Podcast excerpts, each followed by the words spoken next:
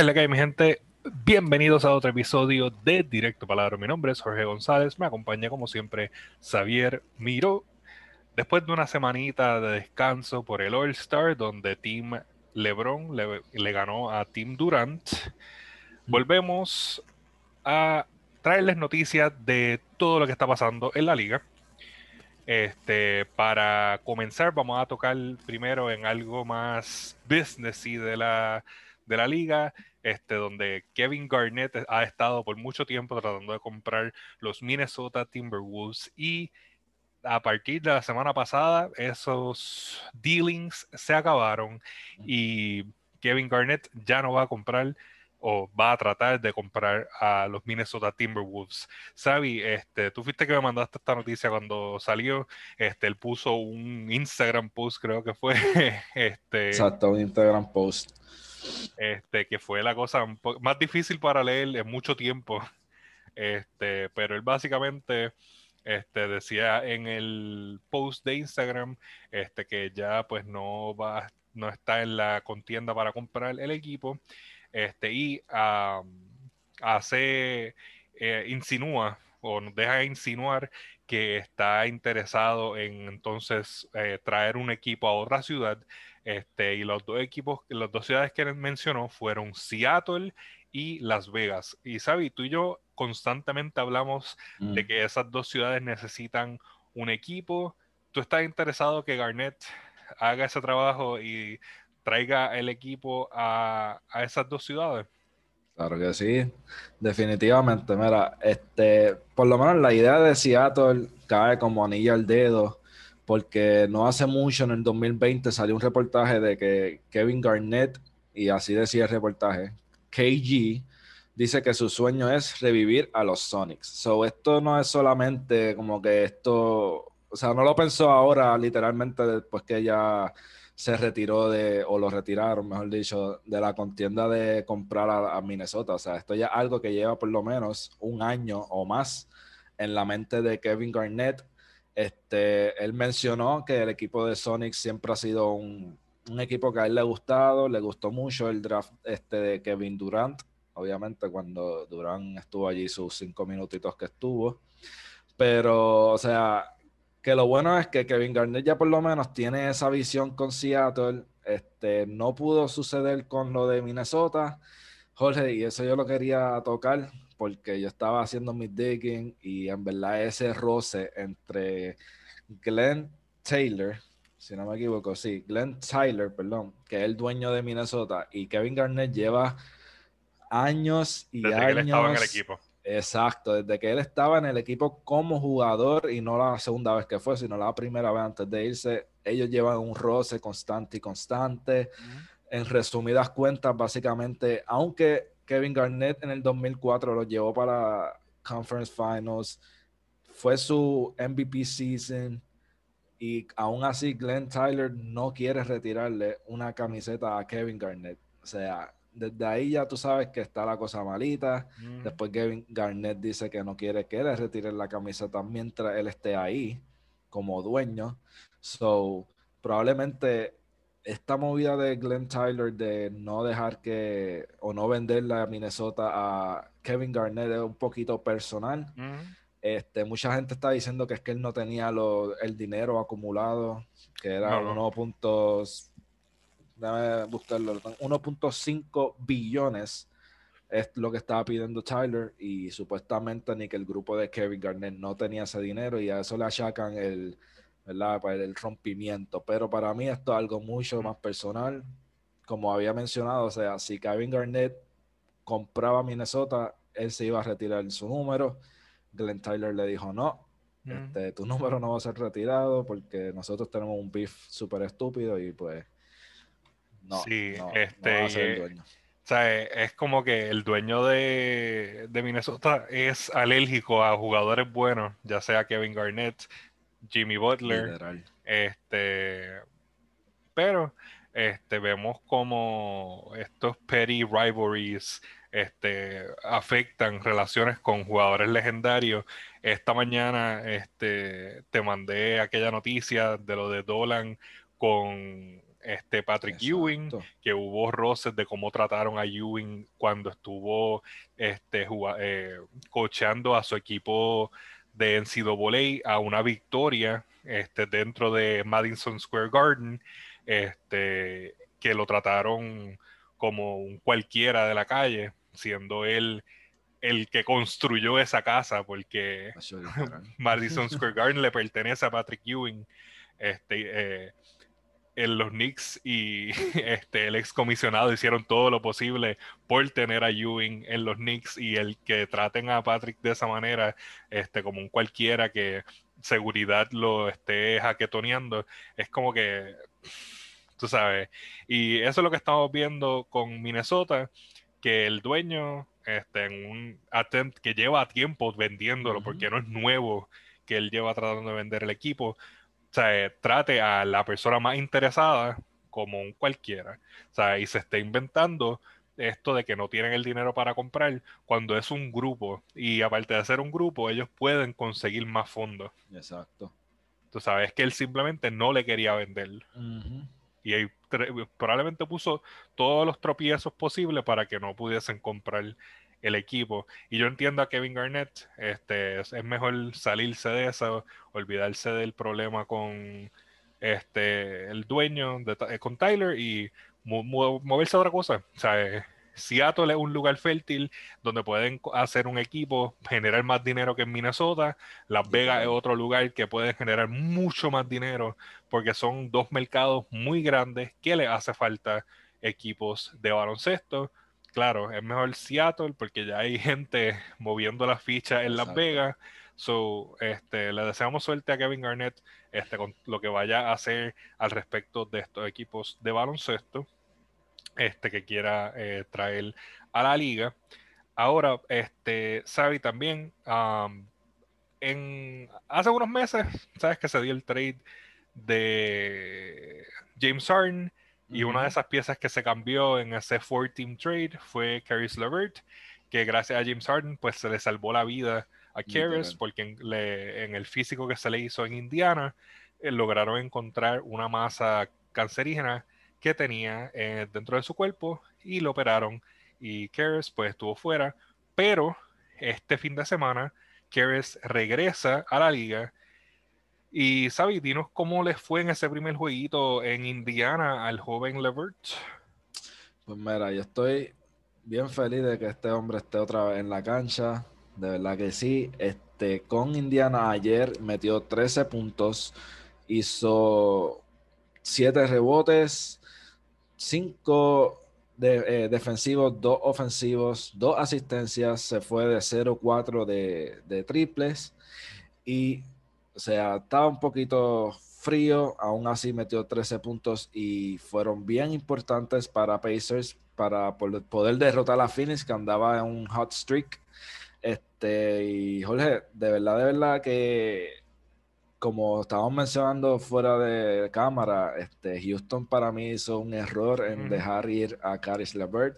Recordemos que Caris LeVert en 13 juegos en esta temporada con Brooklyn metió, o sea, promediaba 18.1 puntos por juego, 4 rebotes, 5 asistencias, y eso era teniendo a Irving y a Kevin Durant en el equipo. O sea, que él era básicamente la tercera opción porque no, estamos, no estaba Harden.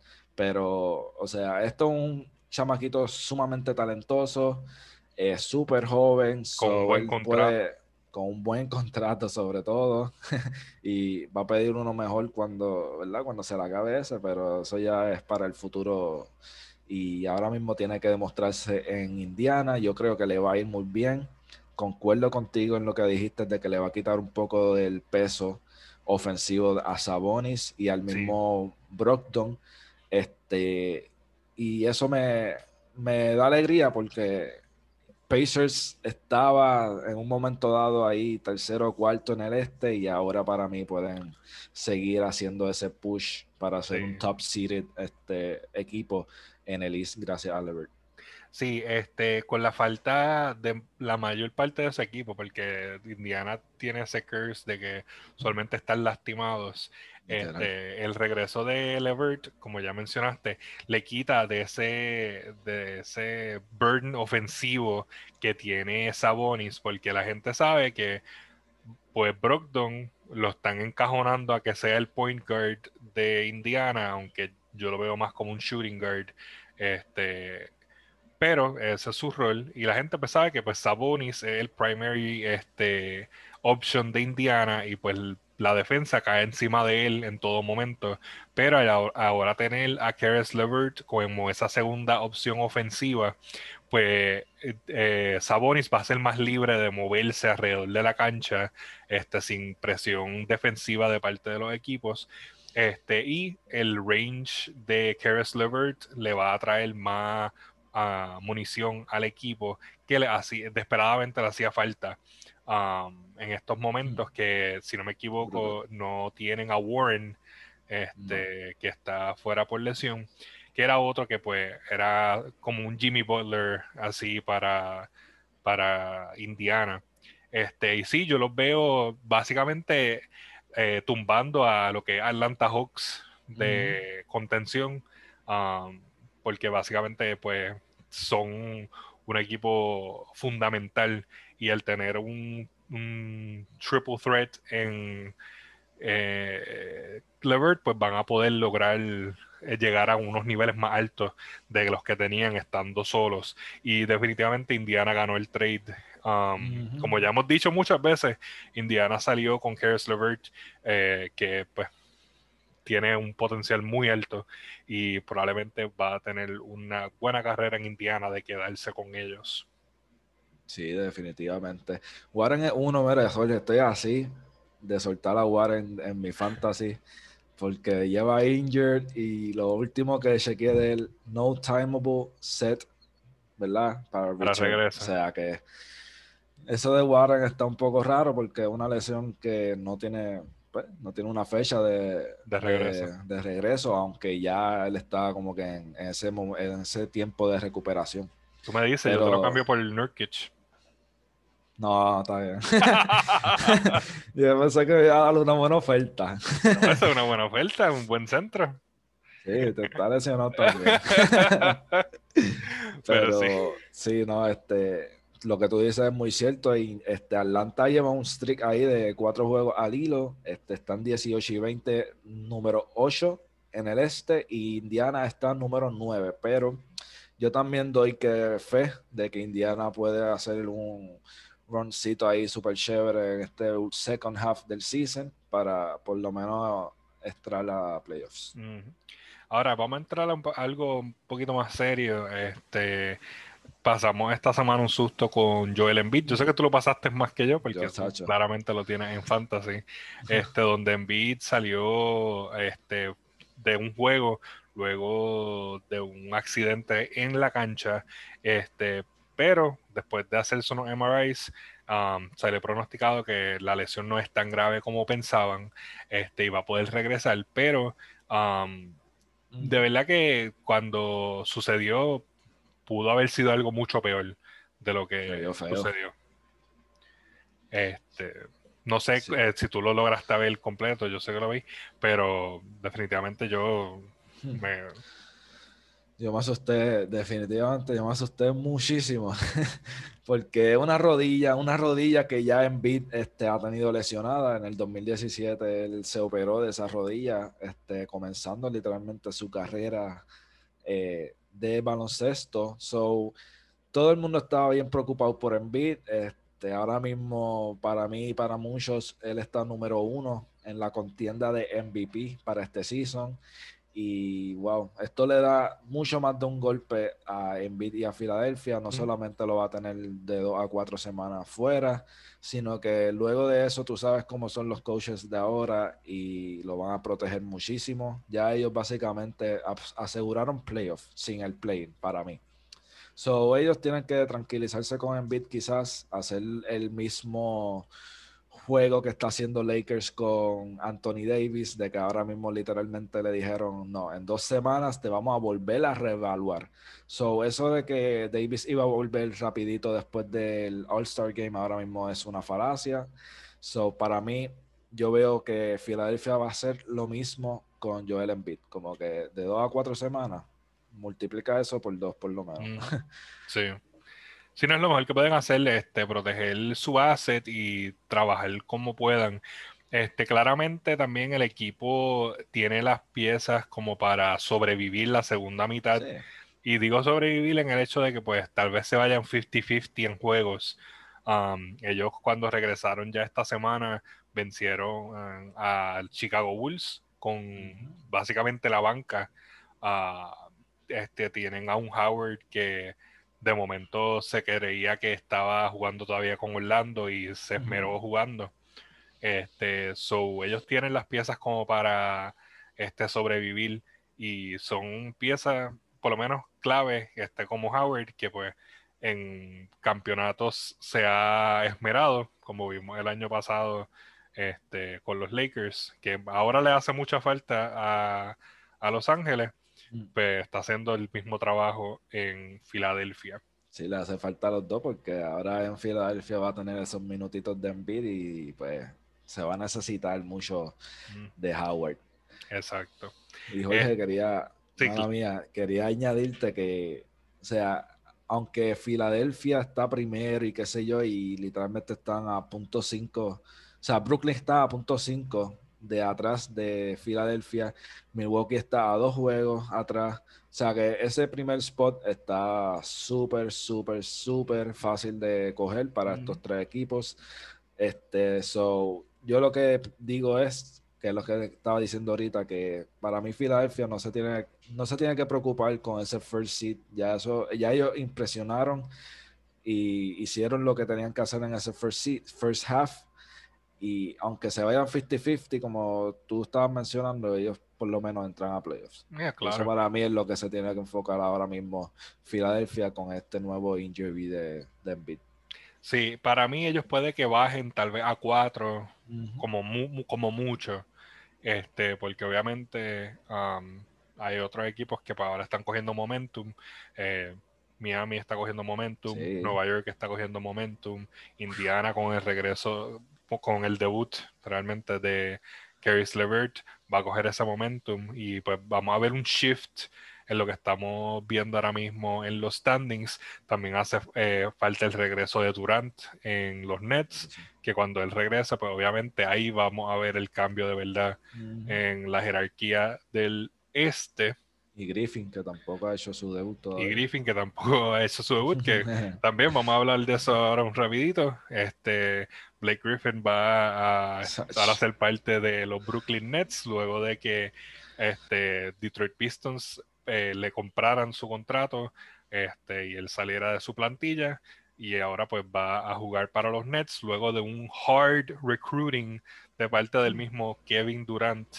Ah, no se sabe y a mí cada vez que cada vez que hacen un signing nuevo yo digo eh, cuánta ayuda realmente necesita Kevin Durant este sí de verdad Kevin Durant para mí es un caballo es uno de los jugadores más eh, talentosos de esta era pero definitivamente pues tiene que bajarle a sus super teams o sea este se unió a uno y lo formó básicamente y ahora él quiere ser el núcleo de un nuevo super team, pero vamos a ver cómo le sale porque Griffin no es el mismo de hace dos años, ni tan siquiera de hace un año.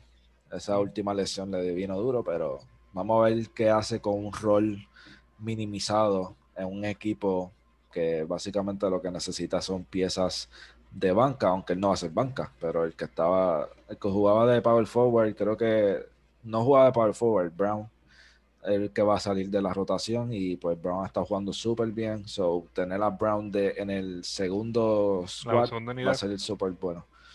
Este sí, pero hemos, eh, se han visto entrevistas donde eh, Blake Griffin dice que él no está lastimado. Él básicamente estaba diciendo que pues a él le pidieron que tomara un rol de más de de veterano dentro del equipo porque ellos estaban buscando este un rebuilding. Este, lo mismo le pidieron a Rose, pero claro, él pidió irse a un equipo que se fuera un contender.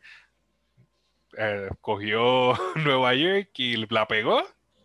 Este va a entrar a los playoffs. Este, y Griffin, pues básicamente, pues él se sentó y pues eh, esperó y básicamente, pues, la, el founder del management pidió el release o el buyout y se le dio. ¿Sabes? Qué bueno. Este, Realmente, pues ahora vamos a ver un Detroit que va a estar en autodestrucción. Están haciendo sus propios cambios.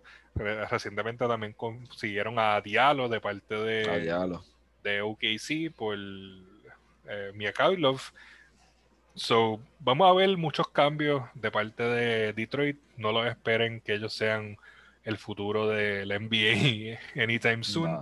Este, el pick de ellos sí que vale mucho ahora mismo, que lo tiene Golden State, pero si no me equivoco está top 3 protected, so tal vez puedan recibirlo de vuelta y consigan a alguien como Kate Cunningham en el próximo este, draft. Ahora, vamos a ver, vamos a ver. Este, Sabi, vamos a tocar, bueno, ¿cuáles son tus proyecciones para esta segunda mitad este, de la NBA? Porque hemos estado hablando así de ciertos equipos en el este, pero vamos a darle una cierta proyección porque ahora descansaron, este, están regresando jugadores y vamos a ver de verdad quién puede con ese, ese ajetreo de la segunda mitad de verdad. Pues mira, yo voy a dar mis hot takes, que no uh. son tan hot, bueno, quizás una sí va a ser hot y es la con la que voy a empezar. Vamos a empezar. Yo pienso que Toronto Raptors, por lo menos, vamos, pensaba que iba a llegar sexto, pero ahora mismo está en un fourth losing streak. Que en el este, como hemos mencionado, no sé, o sea, nadie, nadie tiene la luxury de perder, aunque sea un juego, y menos irte en un four game, losing, streak porque ahora mismo Toronto está décimo, todavía está en contienda para el Playing Tournament, pero yo digo que Toronto es uno de estos equipos, ahora que el rumor del trade de Kyle Lowry se ha bajado un poco por lo, que él mismo dijo, que él se quiere quedar en Toronto, supuestamente, pues ahora quizás cojan cabeza, se sientan, Boucher está jugando súper brutal, fue un pick que yo cogí casi último, de los últimos, si no me equivoco, en los drafts de fantasy y ha estado matando la liga. No se ha traducido en victoria, pero yo creo que Toronto es uno de esos equipos que por lo menos, por lo menos, al play lo tiene asegurado, aunque ahora mismo esté bajando. Los New York Knicks, obviamente, obviamente, tengo que hablar de ellos. Para mí van a ser un equipo de playoffs. Ese juego de ayer, Jorge, me dio hasta pena. Por poco lloro cuando tuve que pararme e ir a trabajar porque estaban perdiendo al principio y eh, empezando el segundo quarter para, ¿verdad? Pues para el, segundo, para el second half of the game, pues ya ellos estaban este, clicking in, haciendo sus runs, quickly, Barrett, Randall, wow. O sea, jugaron súper brutal. Yo pienso que New York es un equipo que ahora mismo ha estado ahí on and off, pero por lo menos ese sexto spot que nos lo reserven porque lo queremos. si vamos para el play, no te sé qué decir, de verdad, me da mucho miedo.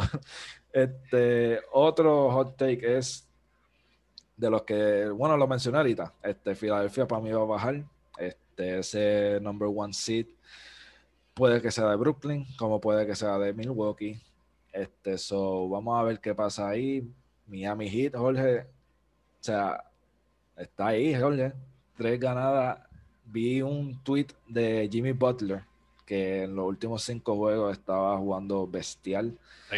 Todos se han traducido en victorias. So, ahora mismo estamos en el en el peak de Miami Heat de este season, ¿verdad? Porque empezaron ahí tambaleando con sus lesiones y qué sé yo, pero ahora pues están en un right track. O sea, y tienen nueve victorias y una derrota en sus últimos 10. eso es súper, súper, súper cool.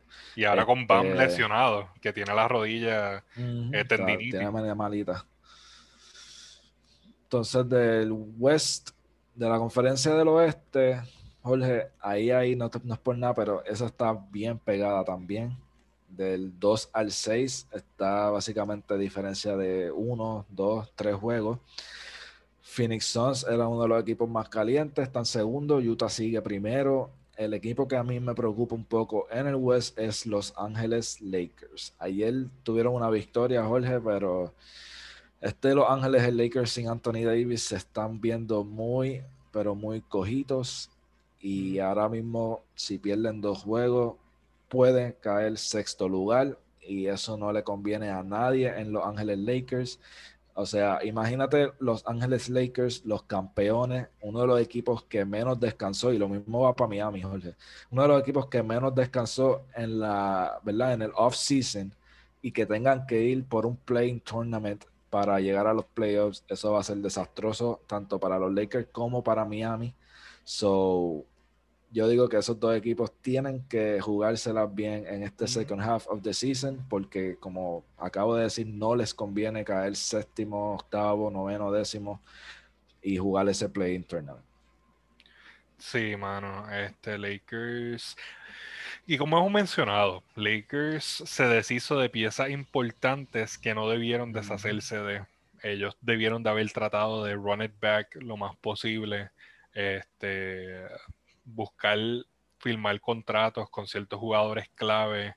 Este, lo que pasó con Howard, Dasco, tú sabes, como ellos dejaron ir a un jugador que este, en la burbuja, en el Championship Game, empezó juegos por ellos y fue una, clave, para ellos ganar. Este, y lo, pues lo dejaron ir como bolsa, tú sabes, como que lo votaron sin ningún problema. Este. No sé qué otra proyección tengas para el oeste. Tengo. De verdad, o sea, dije los Lakers porque él, como te dije, el más que me preocupa. Este, pero sinceramente, ese, ese standing del, del West puede pasar este, cualquier cosa. O sea, y sí te voy a mencionar algo que leí, ahora que me acuerdo. Gracias por poner a y es que San Antonio Spurs, que está séptimo, Ian, escucha bien, que está séptimo ahora mismo, 19 y 15. Memphis Grizzlies, que está décimo ahora mismo, 17 y 17. Ambos ahora mismo están en el Playing Tournament. Pero ¿qué pasa con estos dos equipos? Que tienen el schedule más jorobón, por así decirlo, de este second, chabón. de este second half. Jorge, en los próximos 68 días, ellos van a jugar 40 juegos. Van a, no, son los únicos dos equipos que no van a tener breaks de dos días. O sea, va a ser como que back to backs, descanso un día, o juego, descanso un día. Y tienen un total de 11 juegos back to backs este, en las próximas 10 semanas. O sea que tras que están en donde están, 7 y décimo, Memphis Grizzlies y San Antonio Spurs, ahora es que tienen que poner el gas and the pedal, porque lo que viene va a ser saoco para ellos. Yo espero que esas piernitas. Lo, mejor que hizo San Antonio fue no jugar a Aldrich ya, porque esas piernitas de Aldrich no iban a durar. Este, yo espero que las de DeRozan duren. Y en Memphis Grizzlies, eh, espero que llegue ya mismo Jaren Jackson porque lo van a necesitar. Eso uno que decían que ya para febrero iba a regresar y Nakarile del Oriente, mano. Loco, lo cogí en el Fantasy y todavía está ahí durmiendo en el injury spot porque es lo mismo. o sea, dijeron que iba a llegar y después lo atrasaron y ahora está en el Nakarile. Bueno, brother, yo en verdad este, lo que estoy viendo es que estoy bastante de acuerdo contigo. Este, ahora sí, en eso de Toronto no sé si ellos vayan a poder, para mí no creo que vayan a poder aguantar. Ellos, pues claro, tienen su situación con que no tienen su home base. So, ellos están jugando toda la temporada como un away team, aunque tengan la base en Tampa. Este, creo que un equipo como Chicago pueda hacer un último run a la última mitad de la temporada y meterse en ese décimo espacio. Este, los Knicks deben de buscar cómo subir, pero ahora mismo este, tiene equipos eh, de Boston para arriba, son equipos que yo veo que van a, quedarse en esa, alrededor de esa área, que va a ser bien difícil sacarlos de ahí. Tal vez Miami pueda bajar en cualquier situación. Charlotte, otro equipo que pueda bajar, que ahora mismo, cuando estamos grabando esto, se encuentra sexto. Este, Nueva York tiene que trabajar como ver si cómo tumbar a Charlotte de donde está. Y este no veo mucho cambio tampoco en, en el oeste. Los últimos cuatro equipos, este, desde Minnesota, Houston, Sacramento y Oklahoma, esos no van para ningún lado. Este, lo único que puede hacer un push es New Orleans o que lo empuje la liga um, a que llegue décimo. Um, pero esas son las proyecciones que tenemos aquí para esta próxima mitad de la temporada. Y antes de ir cerrando el show, queremos mencionarles que los juegos de Juan Barea, eh, José Juan Barea con el Movistar Estudiante lo están transmitiendo a través de la cuenta de Facebook este, de la Liga Endesa, ACB. Este, eso los pueden ver ahí, ellos anuncian cada vez que van a jugar. Este Movistar, pues tomó la decisión de transmitir los juegos para nosotros los puertorriqueños poder ver y apoyar a Barea. So, si quieren verlo jugar, lo pueden ver. Este, nosotros también estaremos compartiendo cuando vayan a jugar. So, pueden ir a nuestra página y estaremos compartiendo los juegos y compartiendo highlights este, de, de su juego. Recientemente, el equipo le ganó a Bilbao Basketball este 95-89. Barea tuvo un excelente juego y tiró el último eh, bueno, uno de los últimos dos canastos que aseguró la victoria para Movistar Estudiantes. Así que mi gente, muchas gracias por acompañarnos en el día de hoy. El programa de la NCAA sale este próximo miércoles o jueves, este, donde vamos a estar yendo a través de los brackets este, que se escogieron este, este domingo. Así que estén pendientes a eso porque March Madness está justo ahí a la esquina. Empieza el jueves. Así que muchas gracias eh, de nuevo. Esto ha sido Jorge y Xavier para Directo Palaro de Fila 8. Nos veremos en la próxima.